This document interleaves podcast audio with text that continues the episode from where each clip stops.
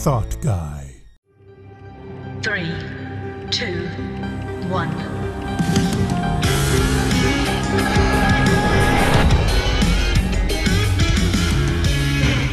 I said earlier that I would tell you about our theme of the month in case you forgot what that was, and it's expand it. And that's what I'm going to do during my talk today is I'm going to expand it. I'm going to expand on things I've been talking about this month as well as something that uh, that uh, Reverend Gary brought up this morning. My talk title, in case you didn't see it, is No Praise, Approval, or sympathy. I remember learning one time, and I, I, I couldn't figure out where where this came up with where where this came up. It was something in my religious science uh, life. Um, anyway, I, I remember learning that there should be no difference in the way I take a compliment or the way I take criticism.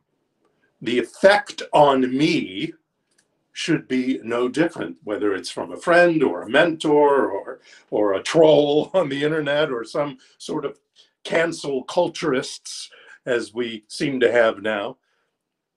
But when I do get triggered by that, and I do every once in a while get triggered by criticism or sometimes even compliments, I go to two books. There's two books I go to if I if I'm in a whirlwind about it somehow and I can't step out of it, or I I can, of course, but I feel like I can't, which is the emotional feeling, not the knowing feeling. I go to two books, there's two books, and one of the books Gary was talking about, Don Miguel's, Ruiz's, uh, The Four Agreements, and yes, the second agreement is the one I go to. Now, you know, the Four Agreements is based on uh, Toltec wisdom that uh, uh, Don Miguel Ruiz uh, studied. But anyway, the second agreement is don't take anything personally, right? that can be a tough one sometimes. It's tough for me sometimes. Don't take things personally. In fact, sometimes I can remember rereading that chapter when I when I uh, required to because of where I've allowed my emotions to step into a criticism or a compliment. I get pissed off a little bit about it to be to be reminded of that. Don't take things personally. And he tells us that many times we get triggered because we agree in some way or another with what that other person said about or to us. You ever does that ever happen to you? And you think you think are they clairvoyant or something? I mean, how did they know I am thinking of myself that way? I don't tell people that. Well, people pick up on your energy. We give out energy, um, whether it's uh, uh an egoic energy or a um, low self esteem energy. We give that out. People pick up on that, even unconsciously. And um, they treat you based on that. Now, that doesn't relieve them of being buttheads for bringing up, especially some sort of criticism, um, especially if it's in a mean way. However, not everything is about us. If we get out of the way of our bloated nothingness, as Ralph Waldo Emerson would put it, and, and get back in the path of the divine circuits and remember who we are, with that remembrance, we can see that it's their junk that's coming up. Whether it's sucking up to you or whether it's putting you down, it's it's about them and their stuff. That's what Ruiz is talking about in the Second Amendment, uh, Second Amendment, the Second Agreement. We have to remember that in this play, in this movie, of ours. We're the actor, we're the director, we're the producer, we're the the the director of photography. We're the ones telling our story, not other people's opinion of us, not even other people's compliments of us. Don't let their emotional garbage fill your dumpster. That's something I have to remind myself every once in a while. It's their emotional garbage. Why would I want to fill my dumpster full of that? My dumpster's full of enough stuff. of my own that I want to get removed. Excuse me, that I want to get picked up, so to speak. It's just a habit. It's just one of those dumb habits that we get, some dumb the routines that we get into in life, especially if you've lived any uh, amount of years in the decades. It's a it's a habit and a routine to allow praise, approval, sympathy, even or criticism to have an effect on us. Beyond, you know, it's nice to get a to get sympathy when when something's going on. Um, it's of course great to get a compliment, and you can learn from criticism. But it's great to know that uh, I can just be polite about the reception of all those and not have them um, put me off kilter at all. Hmm. The second book that I look at is What You Think of Me is None of My Business. I brought this book up um, once in a while over the years. It's written by uh, Reverend Dr. Terry Cole Whittaker. She wrote this um, book in 1979 and I'm still digging it to this day. Well, the final chapter in the book is the title of the book. What you think of me is none of my business. And Dr. Terry tells us that if we run our lives on the basis of what others think, we not only destroy our own sense of self, we begin to forget who we are. We forget the very essence of ourselves is the divine, is God. We forget that. And so, and, and not in an ego sort of way, as far as um, um, edging God out and, you know, I'm better than you kind of stuff. Not in that way, just in a way to that we're not remembering that we represent, that we express in this, in this um, unique, unlike anybody else, no matter if they're related to you or in the same profession as you or anything else. We are we are unique expressing God right here, right now. She also says if we live our lives or focus our energy to pleasing others, we just start chipping away at ourselves. Our life becomes less magnificent than it could be because we are full of constant confusion and dissatisfaction. Especially if, if you're um, especially if you're online and you get trolls or you know people who are um, uh, throwing their criticism and opinions and uh, a lot of times if it's a troll it's in a mean way at you and you start accepting that and you start embodying that opinion that judgment you start losing yourself it just starts chipping away at you to the point that if you don't get off that social media or um, unfriend them or any of that other s- stuff you can do as a tool in Twitter, et cetera, et cetera, it starts chipping away at you. And it's not that we want to ignore people or not listen to what they're saying. There's a lot of learning in in them there hills of opinions and recommendations and criticisms and praise.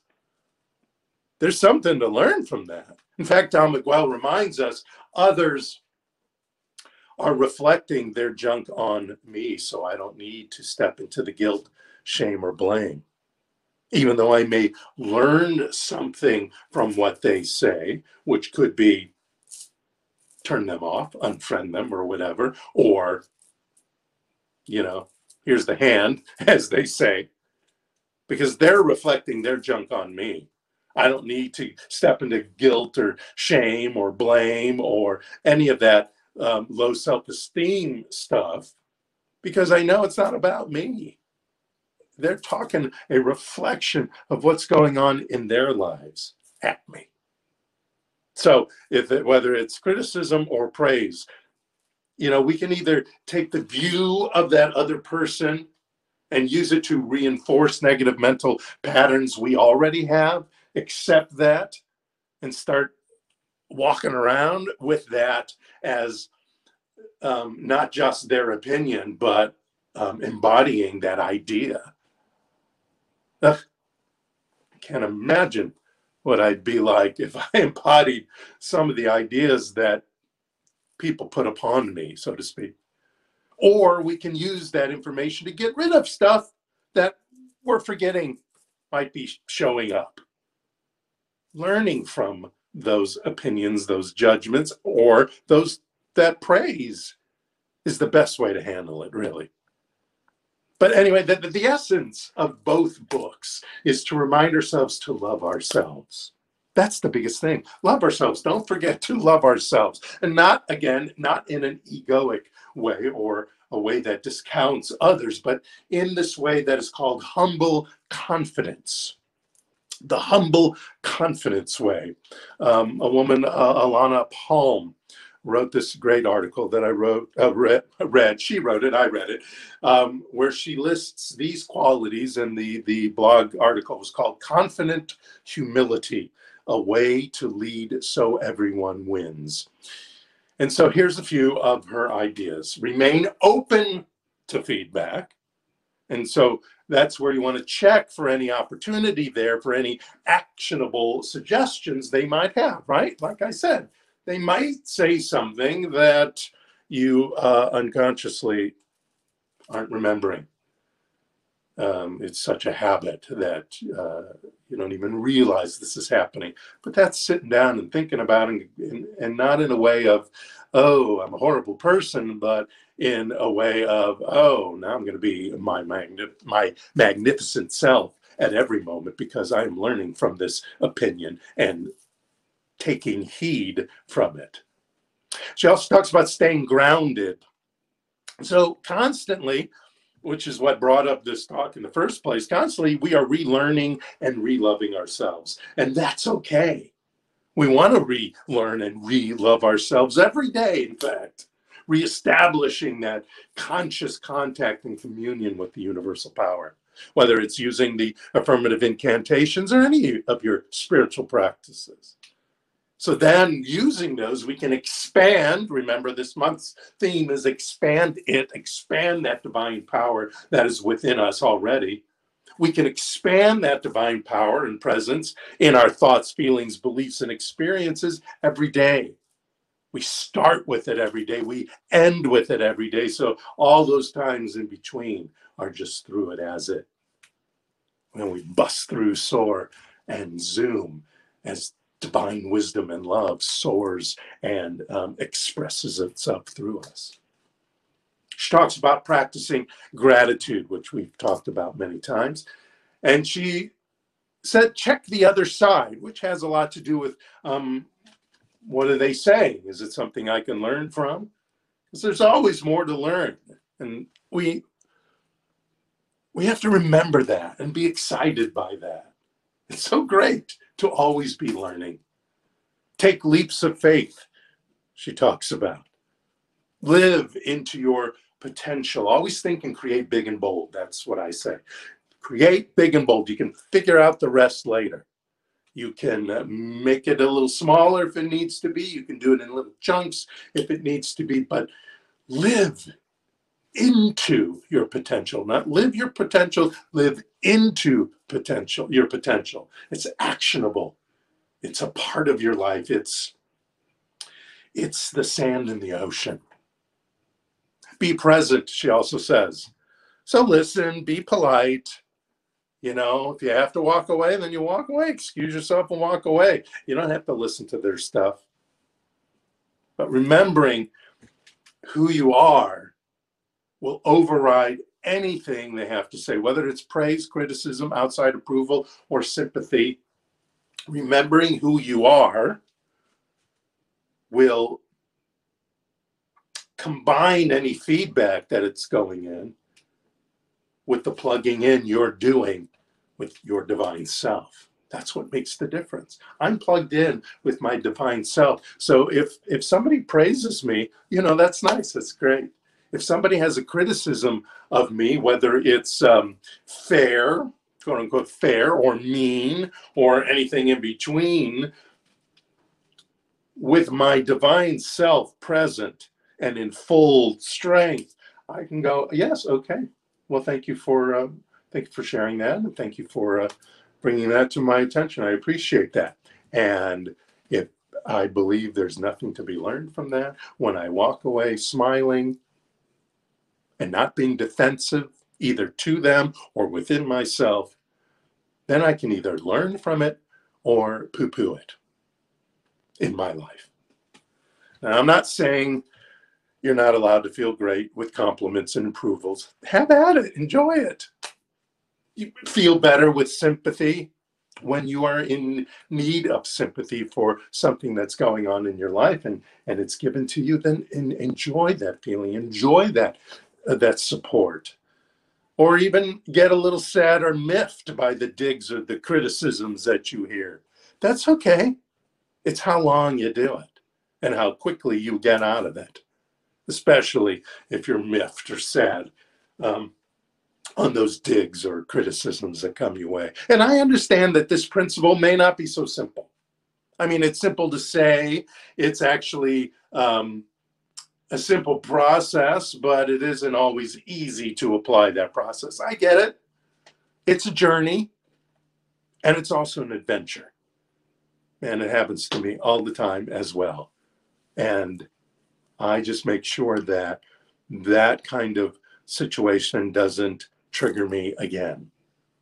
Or when it does, if it does again, if I haven't um, brought myself to to being grounded and centered about that, then I uh, quickly realize that so that I can, depending on my reaction, apologize for my reaction if if need be, or move on more quickly, more quickly.